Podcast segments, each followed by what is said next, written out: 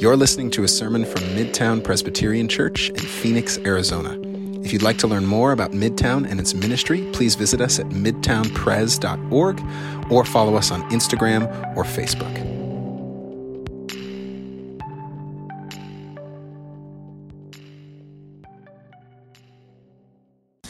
Um, I'm gonna I'm gonna warn us before I get started. Um, got of a I'm gonna avoid coughing directly into the mic because I'm sure that you didn't come to church this morning to hear my cough amplified over a speaker. Just gonna warn, just gonna give a little warning. well, the year is 1955. A 15-year-old boy sat by his radio on a Sunday, like many Sundays, listening to a preacher deliver a sermon. He anticipated these sermons each week because the preacher spoke boldly with conviction. There was something about the message of this preacher that just drew the boy in to tune in each week. He felt as though this preacher was preaching directly to him right over the radio. Uh, and, and after hearing a call to action in the town of Montgomery, Alabama, uh, something stirred. The boy felt called to action and a life dedicated to servitude, and justice, and peace was born for him that day. Who would later become referred to, uh, he would later become one of what was referred to as the big six leaders of the civil rights movement, and his name was John Lewis. And he would join um, alongside that preacher he would tune in um, and listen to every week, Martin Luther King Jr. Well, at the age of 23, uh, he was one of the planners and a keynote speaker at the historic March on Washington in 1963. He led one of the most dramatic, nonviolent protests the movement, leading over 600 marchers across the Edmund Pettus Bridge in Selma, Alabama on March 7, 1965. Alabama state troopers attacked the marchers in a confrontation that would later become known as Bloody Sunday. And that fateful march and the subsequent march between Selma and Montgomery, Alabama, led to the Voting Rights Act of 1965, which outlawed discriminatory voting practices. This amazing thing came out of, out of a Bloody Sunday.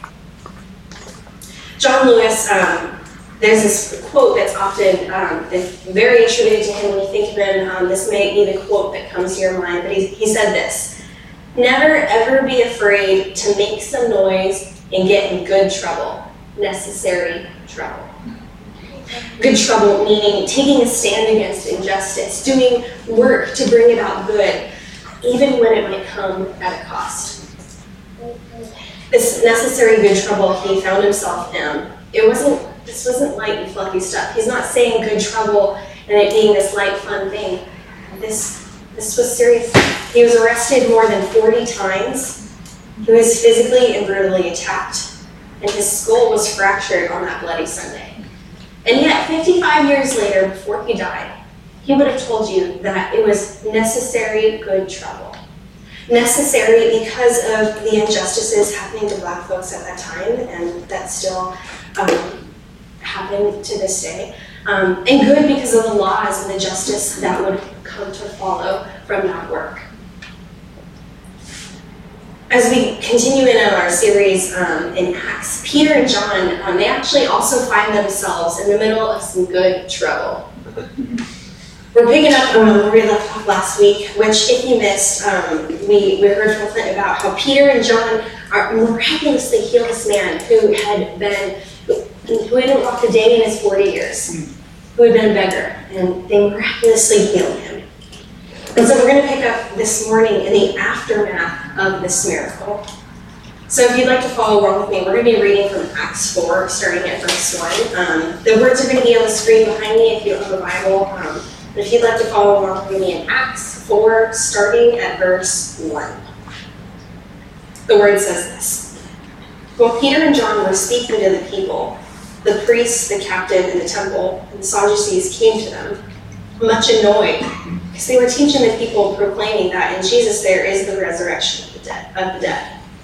So they arrested them and put them in custody until the next day, for it was already evening. But many of those who had heard the word believed, and they numbered about 5,000. The next day, the rulers, elders, and scribes assembled in Jerusalem. Annas mm-hmm. the high priest, Caiaphas, John, and Alexander, and all who were of the high priestly family. When they had made the prisoners stand in their midst, they inquired, By what power or by what name do you, did you do this? Then Peter, filled with the Holy Spirit, said to them, Rulers of the people and elders, if we're questioned today because of a good deed done to someone who is sick, and are asked how this man has been healed, let it be known to all of you and to all the people of Israel that this man is standing before you in good health by the name of Jesus Christ of Nazareth, whom you crucified, whom God raised from the dead. This Jesus, oh, yeah, this Jesus is the stone that was rejected by you, the builders. It, ha- it has become the cornerstone. There is salvation in no one else, for there is no other name under heaven given among mortals by which we must be saved.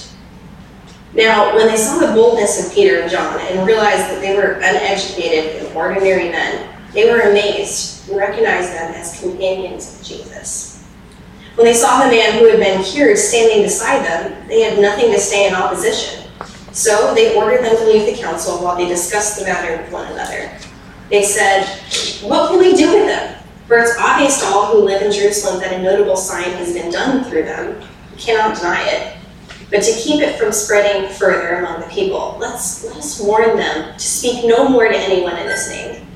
So they called them and ordered them not to speak or teach at all in the name of Jesus. But Peter and John answered them, Whether it's right in God's sight to listen to you rather than to God, you must judge. But we cannot keep from speaking about what we have seen and heard.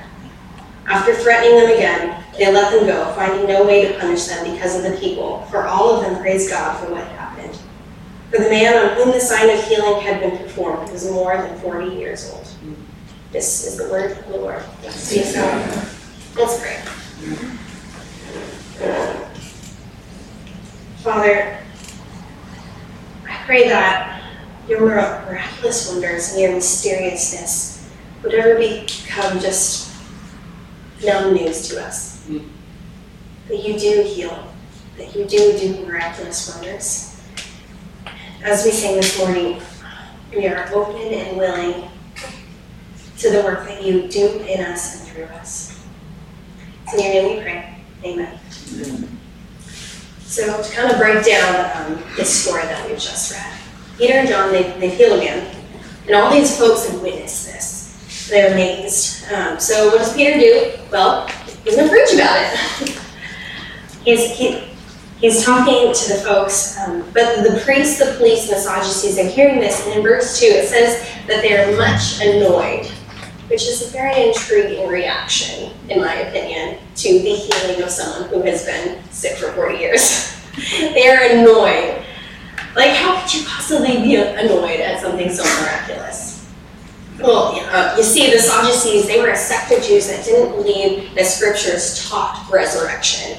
And here are these two guys preaching about it in their temple courts.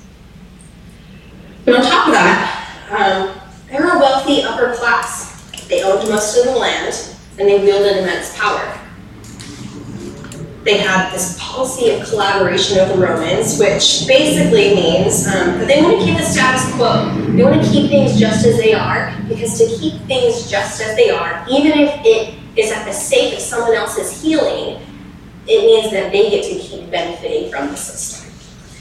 So they want to do anything possible to not let things be disturbed as they currently stand. And the early Christians were a disturbance for those who desperately wanted to keep things as they were. Have you ever noticed how the only people who seem to be annoyed by good trouble are the people who benefit from the troubles? Well, interesting. so Peter and John, they're thrown in jail overnight, and then um, they're brought back before these rulers, religious leaders, and experts of the law. And I want us to note here that it was only a few weeks prior to this that Jesus was sentenced to death and these are some of the same people who cooperated um, doing away with Jesus. Can you imagine what must have been going through Peter and John's mind? Like, is are we about to face the same fate? Is this the end for us? They had to have been thinking, like, all right, this is it. Like? It's a good run, guys, but see, see you later.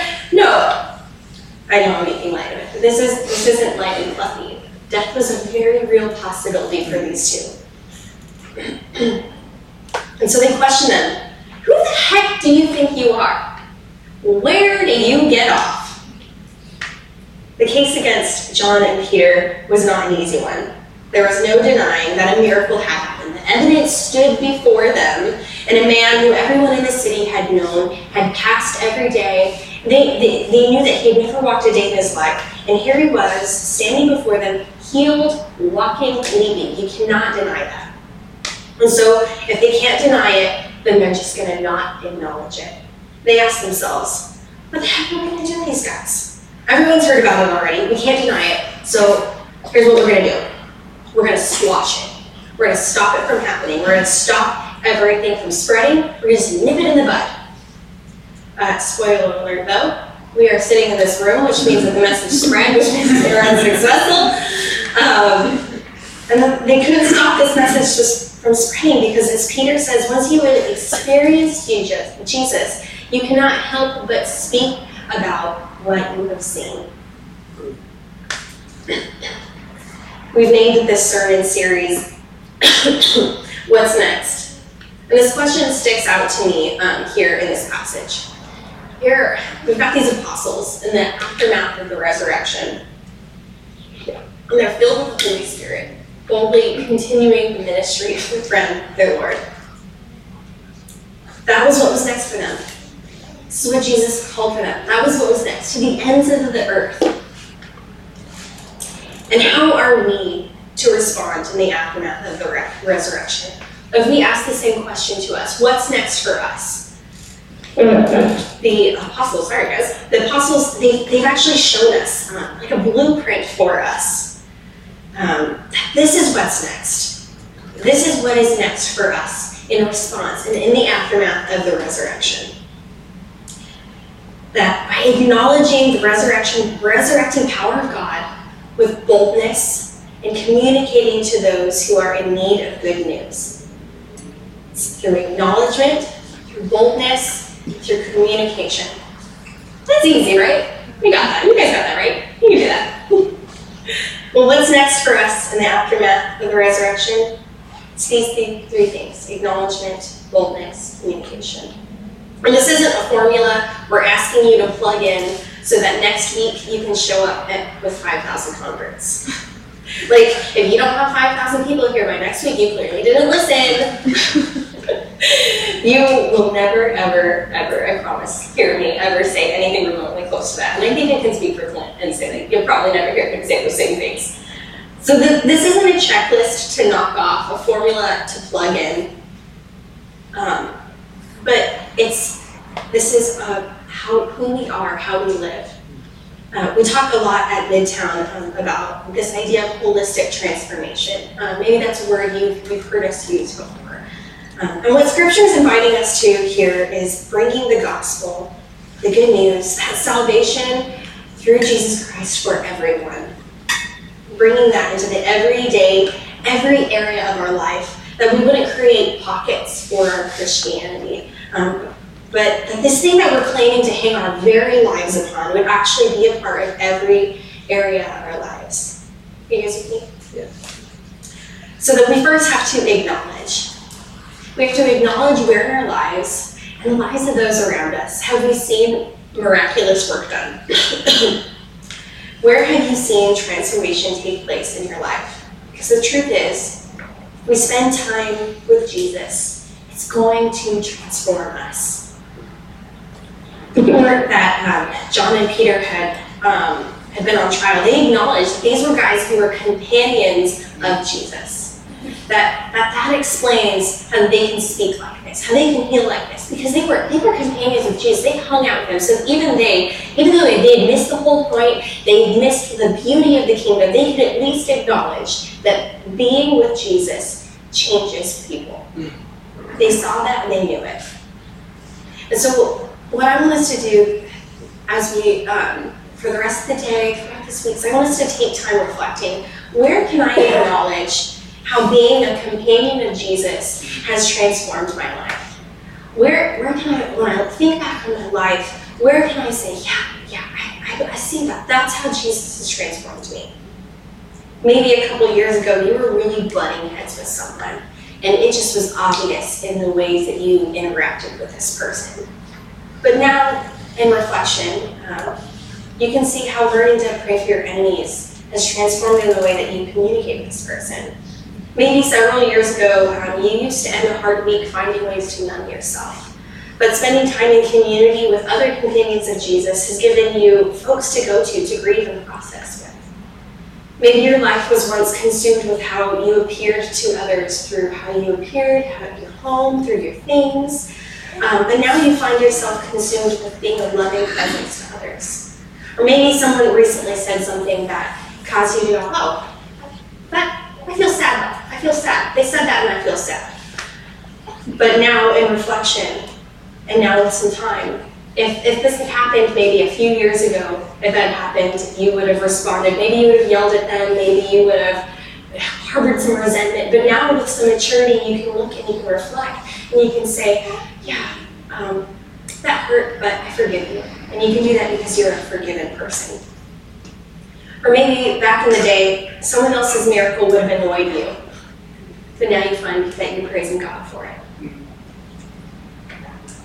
The truth is, there are millions of little miracles of work done in our hearts when we spend time with Jesus. Uh, some go unnoticed, some take decades of time to, to work itself out, um, some are glaringly obvious. Uh, but when we spend time reflecting, asking that God show us how He's transformed us, then we can acknowledge that how transformed we've become, how transformed God will plan to make us our, through all the days of our lives, we'll never reach a point of I have reached peak transformation, I am peak Christian, but this is a lifelong thing. But when we sit and we acknowledge that transformative work that's been happening, um, that we can see how we've died to the old so that God can resurrect the new.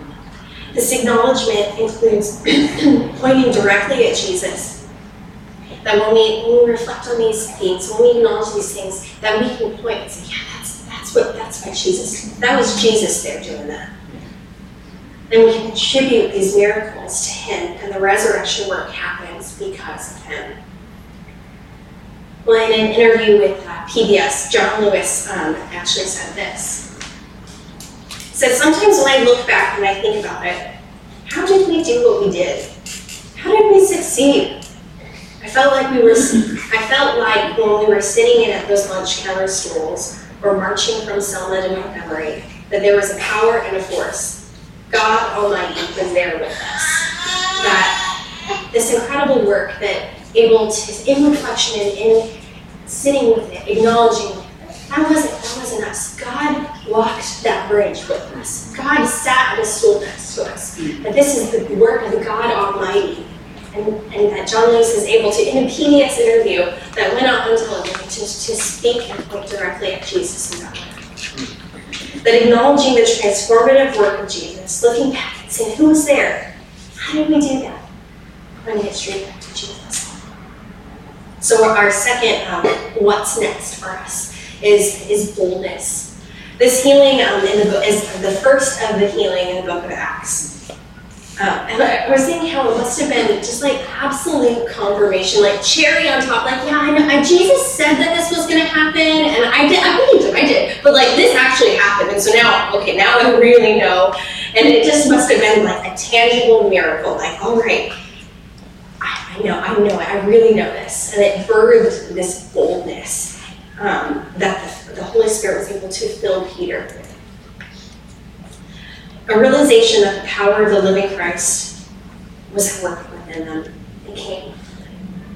The Holy Spirit's the boldest that if, if you know that the living Christ is at work within you, then it'll embolden you. It'll cause a boldness in you that wasn't there prior. Excuse me. Um, that same boldness that enabled Peter to preach to the very people who had the power to end him is the same boldness that is available to you and I.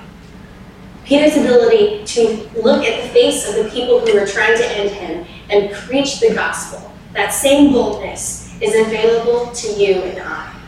Do you believe that? Peter goes from denying Jesus, he denies Jesus here.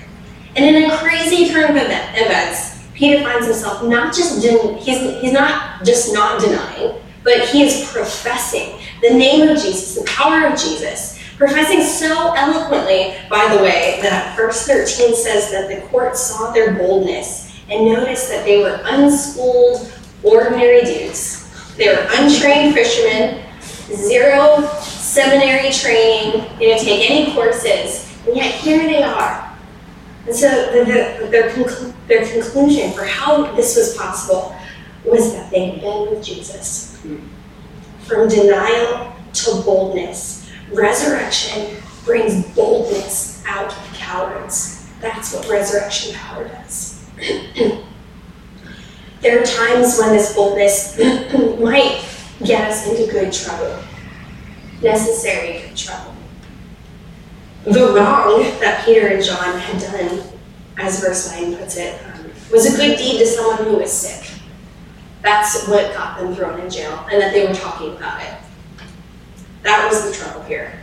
There may have been times in your life, um, and if there haven't been times in your life, there certainly will be times in your life when you're going to come face to face with injustice and brokenness and need. What we need to know about our God is He deeply cares about justice and He deeply cares to desire our brokenness. And so the question that we've got to ask ourselves when we come face to with these things is Has resurrected life changed me? And what might God be using that change for, for the sake of His goodness? What goodness can be brought about because of the resurrection power that God has done in me? That resurrection caused a man to lead 600 folks across a bridge in Alabama take a stand against racial injustice. Resurrection opened the doors to Corrie ten Boom's home to welcome Jewish refugees in World War II. Resurrection stirs in homes across Iran every Sunday as they gather for worship. Maybe you're here because someone had the boldness from their own resurrection story to invite you here. Resurrection brings boldness out of us. So, how will we leave this place emboldened into the world? If we join in the what's next, then we join with Peter's words that we cannot keep from speaking about what we've seen and what we've heard, because what we've seen and what we've heard is resurrection power, and that should be something that lifts us up and sends us out of here on the path of boldness in the name of Jesus.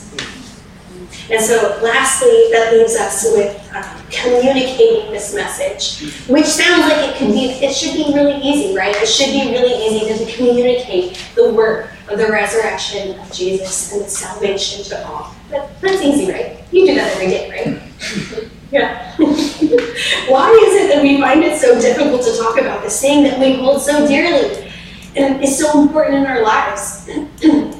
Talking about um, talking to our friends and our family and our coworkers about our faith, it seems simple in theory, um, but yet it seems so challenging for us in practice.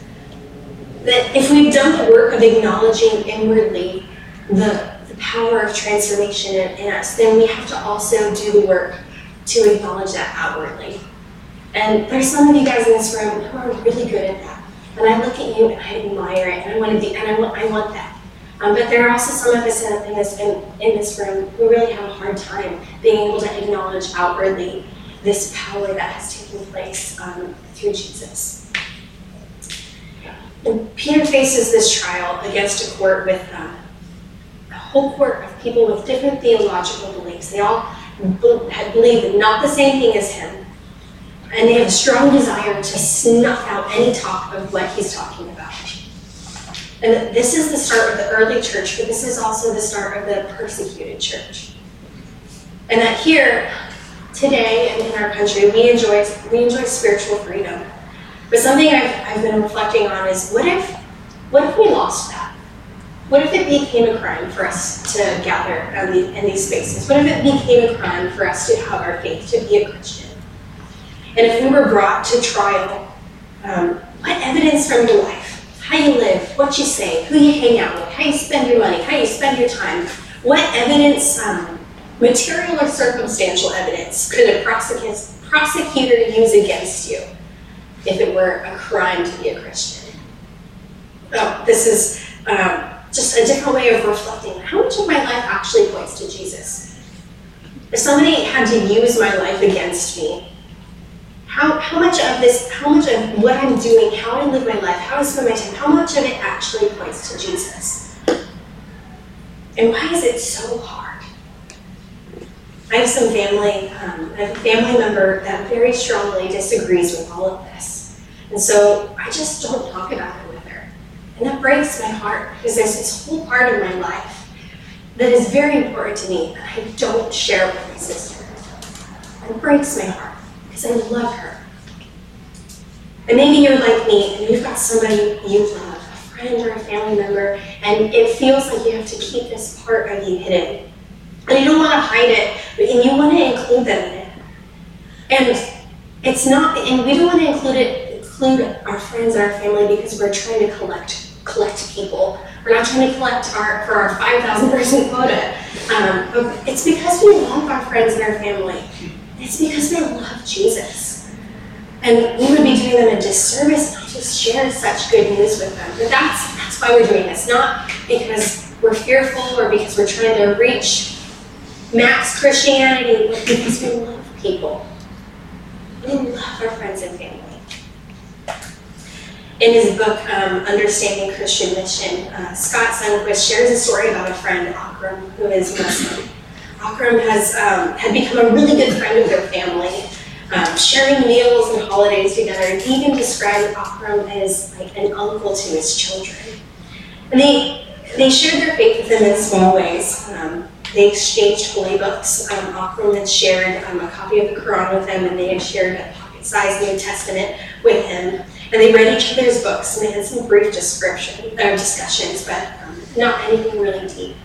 Well, one Christmas, um, they invited Akram to spend Christmas Eve with their family, and he actually got Christmas gifts for their kids, and they the kids opened the gifts, and they were like amazing. Akram got presents like nicer than the presents we got our kids. Like he was was family to them.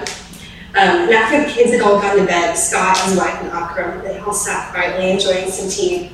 When Akram asked them, "You're not trying to convert me, are you?" just like, yeah, a chuckle. So how, how Scott responded, um, I thought was really profound. In that moment, he thought of Peter denying Jesus. And so then he told Akram this. He said, Am I trying to convert you? Let me tell you this, Akram. We're good friends. You have been from the very beginning a great friend, not only to us, but to all our kids. Our friendship is a sure thing, and something for which we are very grateful to Allah.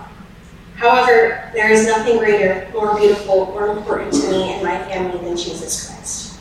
As your friend, and as a friend of Jesus Christ, I cannot imagine holding back from you that which is most important to us. There is nothing greater that I could ever wish for you or pray for than that you would come to know Jesus and follow him. And so, yes, I would like you to know the same love that we received from Allah and Jesus. However, if you do not choose to follow Jesus, we will still be your friends. We greatly appreciate your friendship. And I just really loved his response, and that what he shared with his friend is love. That he loves him, that he's still gonna love him, and that's at the heart of why we're communicating this message. That is at the heart of the what's next for us. it's God with love and love for a neighbor that we might be able to share in that same love. So, what's next, friends?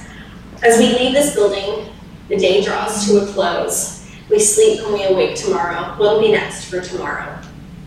How will we choose to live out our resurrected lives? May we be people who choose to acknowledge the resurrecting power, to communicate with boldness, and then to communicate that to those who are in need of the good news. Because in the words of Scott Sunquist from this book, he says, Good news is for sharing, and good news is for all people. Let's pray.